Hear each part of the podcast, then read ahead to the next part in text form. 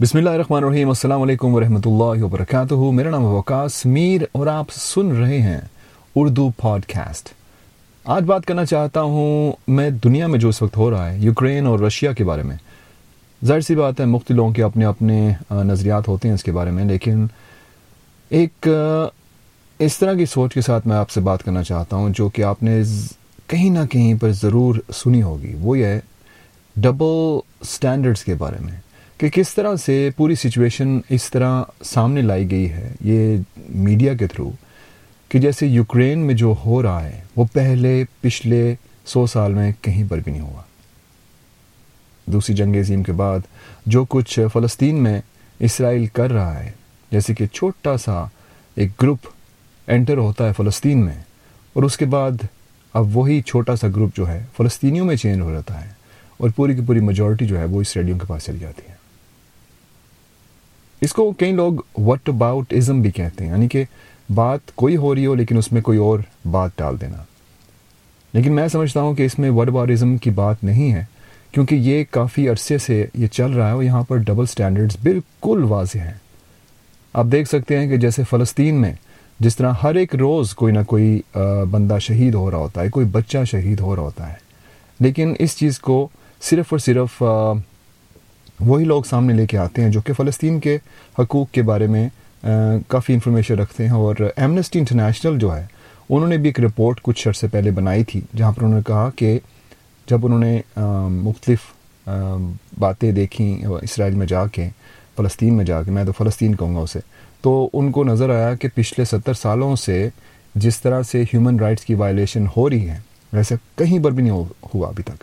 اور یہ رپورٹ جو ہے، امریکہ نے اس کو اپروو نہیں کیا یعنی کہ انہوں نے اس کو گھاس بھی نہیں ڈالی اس رپورٹ کو۔ لیکن دو منٹ لگتے ہیں اور امریکہ کہتا ہے جی رشیا جو کر رہا ہے یوکرین میں بہت برا کر رہا ہے اور ان کو کچھ نہ کچھ کرنا پڑے گا۔ سینکشن کرتے ہیں جی صرف صدر کے ہی ایسٹس کو نہیں، ان کے پیسوں کے نہیں، بلکہ صدر کے پارٹنرز کو، ان کے جاننے والوں کو، مختلف بلینرز کو جو کہ امریکہ میں رہتے ہیں، مختلف بزنسز کو فٹ بال کے فٹ بال کی ٹیمز کو۔ ناروے میں یہاں تک ہوا ہے کہ چھوٹے بچوں کی جو فٹ بال ٹیم ہے رشیا سے، ان کو بین کر دیا گیا جی۔ اور یہاں سے آپ دیکھ سکتے ہیں ان کا دوگلا پن کہ کئی پولیٹیشنز تو یہ کہہ رہے ہیں کہ ہمارے بارڈرز جو ہیں ٹوٹلی کھلے ہیں یوکرین کے لیے۔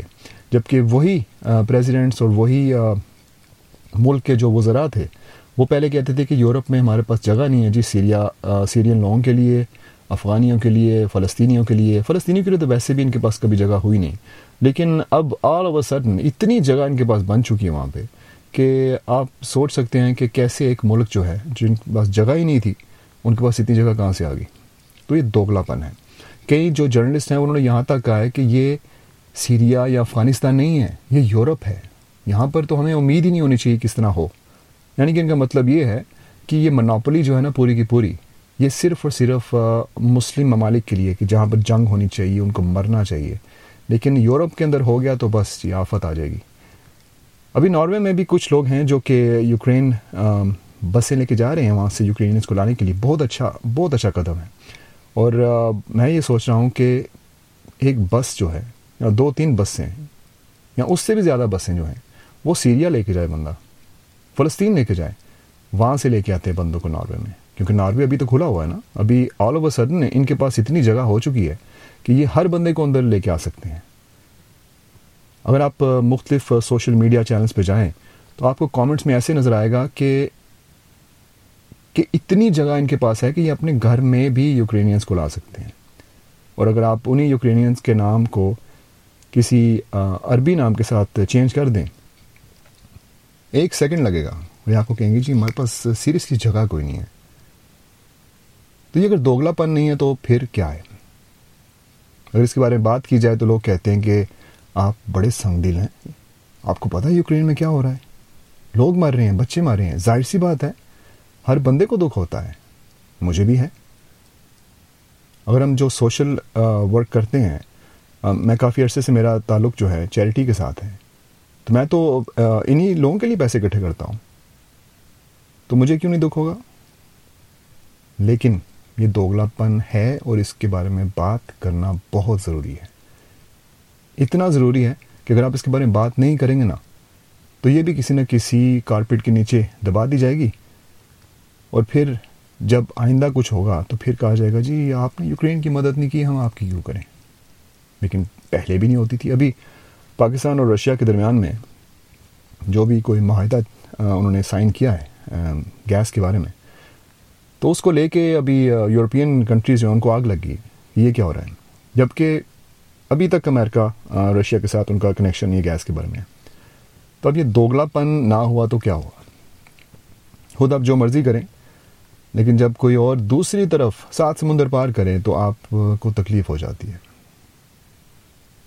میرا مقصد اس پورے کے پورے ٹاپک کے اوپر بات کرنے کا صرف یہ تھا کہ جو سننے والے ہیں وہ یہ مائنڈ میں رکھیں کہ یہ دوگلے پن کے اوپر بات کرنا بہت ضروری ہے۔ اور صرف اسی ڈر کی وجہ سے کہ آپ اگر اس کے بارے میں بات کرتے ہیں، فلسطین کو، سیریا کے ایشو کو اٹھاتے ہیں، تو کوئی آپ کو کچھ کہہ نہ دے۔ آپ کا کیا جائے گا کچھ کہہ بھی دے تو؟ آپ تو حق کی بات کر رہے ہیں نا۔ اگر آپ کہہ رہے ہیں کہ سیریا کے جو امیگرینٹس ہیں، ان کو آپ کیوں نہیں لے کے آتے؟ تو آپ کو آگے سے کوئی بندہ یہ کہتا ہے کہ یوکرین کی بات ہو رہی ہے ابھی۔ تو آپ کہ ہاں یوکرین کی بات کریں، لیکن ان کے ساتھ جو دوسرے مسلم امیگرینٹس ہیں یوکرین میں، ان کو بھی لایا جائے۔ اور پتہ نہیں، آپ کو پتہ ہی نہیں پتہ، لیکن یوکرین کے بارڈر سے پولینڈ جاتے ہوئے لوگوں کو روکا گیا ہے، خاص طور پہ ان کو جو کہ براؤن سکن ہیں یا تو افریقنس ہیں یا انڈینز ہیں پاکستانیز ہیں۔ ان کو باقاعدہ روکا گیا ہے کہ آپ پولینڈ میں نہیں آ سکتے۔ اور یہ دوگلا پن نہیں ہے۔ تو مجھے نہیں لگتا کہ اس کے علاوہ میں کسی اور چیز کو دوگلا پن کہوں گا۔ حق کی بات کے پیچھے ہمیشہ کھڑے ہوا کریں لیکن پیچھے چھپا نہ کریں۔